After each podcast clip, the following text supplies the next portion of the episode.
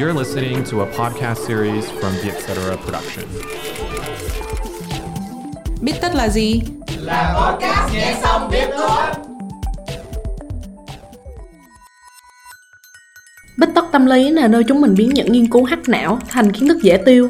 Bít tất tâm lý được dẫn dắt bởi Trân Lê và Hiền Lê, editor chuyên mục cuộc sống tại Vietcetera.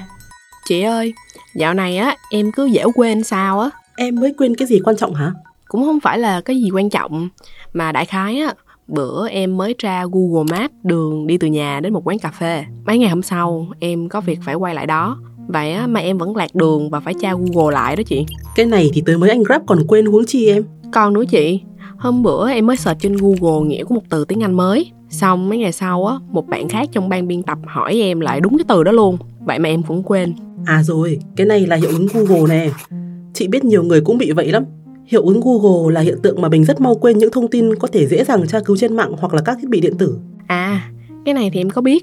Đây là một phần của chứng đãng trí kỹ thuật số mà tiếng Anh mình gọi là Digital Amnesia á chị. Bên cạnh công cụ tìm kiếm thì chứng đãng trí kỹ thuật số này còn bao gồm việc mình phụ thuộc vào danh bạ, ghi chú, lịch trên các thiết bị điện tử nữa. Bởi vì cái sự phụ thuộc đó nên là mình trở nên dễ dàng quên mọi thứ hơn. Ừ, hiệu ứng Google thì cũng là hiệu ứng được gọi tên vào thời điểm mà Internet cũng như là các thiết bị thông minh bắt đầu phát triển. Cụ thể thì vào khoảng năm hai nghìn mười một, ba nhà tâm lý học là Betsy Sparrow, Jenny Liu và Daniel Wagner đã đặt tên cho hiện tượng này. Hồi đó, trước sự thâm nhập của Internet thì nhóm nghiên cứu đã tự hỏi là liệu người dùng có đang cá nhân hóa các công cụ tìm kiếm như là bộ nhớ thứ hai không? Sau đó thì họ đã tiến hành thí nghiệm để mà kiểm chứng. Kết quả cho thấy là nhóm biết trước thông tin sẽ bị xóa, có khả năng ghi nhớ tường tận, còn nhóm người biết thông tin sẽ được lưu thì nhớ vị trí lưu trữ tốt hơn là nội dung. Thí nghiệm này cũng đúng với em nè. Em nhớ lúc mà mình học cấp một, thời mà mình còn phải xài điện thoại bàn á chị, em có thể đọc vanh vách số điện thoại của các bạn trong lớp. Thế nhưng á, từ cái thời mà mình bắt đầu xài điện thoại di động đến số của người nhà em còn quên nữa. Chị cũng như vậy nè. Thật ra thì bởi vì hàng ngày não của mình phải tiếp nhận rất nhiều thông tin, bởi vậy nên là mình hay ưu tiên ghi nhớ thông tin quan trọng và đẩy những thông tin nhỏ lẻ ra bộ nhớ ngoài. Bộ nhớ ngoài ở đây nó chính là mấy cái ghi chú, lịch, danh bạ điện tử và công cụ tìm kiếm trên Google và nãy giờ chị em mình có nói đó. Đây được xem là biểu hiện của Transactive Memory, tiếng Anh dịch ra là bộ nhớ giao dịch. Trước đây thì từ này được dùng để chỉ việc phân chia ghi nhớ cho nhiều người. Thì thay vì phải nhớ toàn bộ thì mỗi người sẽ nhớ một ít. Đến thời đại kỹ thuật số bây giờ thì mình phân chia cái bộ nhớ đấy cho các thiết bị mạng. Em thấy như vậy cũng là một cách hiệu quả để ghi nhớ đó chứ. Nếu mà mình phải ôm đồm hết thì bộ nhớ của mình dễ bị quá tải lắm. Ừ, đúng là thế. Nhưng mà đồng thời nó cũng khiến độ phụ thuộc của mình bị tăng lên. Lúc này mình sẽ dễ mặc định là Google nó hiển nhiên và trường tồn rồi, thì việc gì mình phải cố nhớ nữa cho tốn công. Điển hình là việc quên đường do phụ thuộc vào Google Maps mà nãy em kể. Hoặc có một cái chị thấy mấy bạn học online trong đợt dịch hay gặp, đấy là lười nghe giảng bởi vì đã có Zoom recording. À, có một cái nữa mà em thấy học sinh hay là người đi làm rồi cũng gặp nè chị. Đó là việc mà mình chụp ảnh những cái slide thuyết trình, tự nhủ là về nhà xem lại. Xong rồi cuối cùng á, cũng chỉ để đó cho đầy bộ nhớ chứ đâu có xem bao giờ đâu. Trong khi á, mình quên bén hết tất cả nội dung cuộc họp do lúc đó mình đã bận chụp hình mất tiêu rồi. Bên cạnh việc phụ thuộc vào bộ nhớ online thì ngay từ đầu việc sử dụng các thiết bị điện tử để tiếp nhận thông tin nó cũng phần nào khiến mình khó nhớ lại hơn. Bởi vì khi tiếp nhận thông tin online thì mình dễ bị mất tập trung hơn á. Em cứ tưởng tượng nó giống như là em đang Google một thông tin nào đấy, nhưng cùng lúc đó em đang coi TikTok hoặc là lướt Facebook chẳng hạn. Hoặc là em chuyển đổi qua lại giữa các tab trong khi mà đang Google. Theo nghiên cứu thì gián đoạn trong quá trình tiếp nhận thông tin sẽ làm giảm hoạt động của các vùng não hình thành và truy xuất trí nhớ dài hạn. Thông tin thành ra là chỉ được đưa vào khoảng ngắn hạn rồi biến mất nếu mà ta không củng cố nó.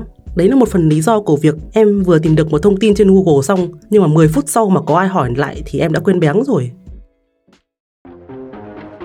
Em thấy có một mặt trái của Google, đó chính là khiến cho não của mình trở nên thụ động hơn. Theo nghiên cứu của Ian Rollins, thì hiệu ứng Google giới hạn khả năng suy luận và phân tích của người dùng. Điển hình là mỗi khi không biết gì, mình hay lên Google tra, rồi click vào những cái kết quả hiển thị đầu tiên. Nhưng mà đôi khi mình cũng chẳng bao giờ đặt câu hỏi về mức độ chính xác của những thông tin ở trên đó. Hoặc là có những kiến thức mà khi mình tra trên Google nhưng không phải lúc nào cũng đúng với hoàn cảnh của mình. Điển hình là những cái dấu hiệu bệnh lý á chị. Mọi người thường hay nửa đùa nửa thật với nhau á, là nếu có bệnh á, thì đừng có dại mà tra Google, vì thế nào á, bạn cũng sẽ bị mắc bệnh ung thư. Ngoài ra thì việc quá lệ thuộc vào các thiết bị điện tử cũng tiềm ẩn khá là nhiều rủi ro. chẳng hạn như là bị hack mất thông tin hoặc dễ hơn là bị mất điện thoại này. À, em nè, em vừa mới mất điện thoại xong. Bây giờ thì toàn bộ các ghi chú trong mấy năm của em đều mất hết sạch. Lúc này á, em mới thấy mình phụ thuộc vào những cái bộ nhớ online nhiều như thế nào. Và còn một cái điều nữa mà em có đọc qua, thì người ta đã từng thử nghiệm hiệu ứng Google với việc chụp ảnh, và sau đó đã phát hiện rằng á, khi mà tham quan một cái bảo tàng nghệ thuật, nhóm người á, mà không chụp hình á, có khả năng ghi nhớ chi tiết hơn nhóm có chụp. Nó cũng tương tự việc chụp ảnh slide thuyết trình mà ban nãy em có nói á. Việc quá ỷ lại vào công nghệ đôi khi nó cũng khiến mình bỏ lỡ những cái trải nghiệm thực tế, ví dụ như là lắng nghe, tương tác với thầy cô trong lớp học, hoặc là ghi chú thủ công. Mà thật ra chính những cái trải nghiệm đó đóng vai trò vô cùng quan trọng trong cái việc mà củng cố trí nhớ của chúng ta.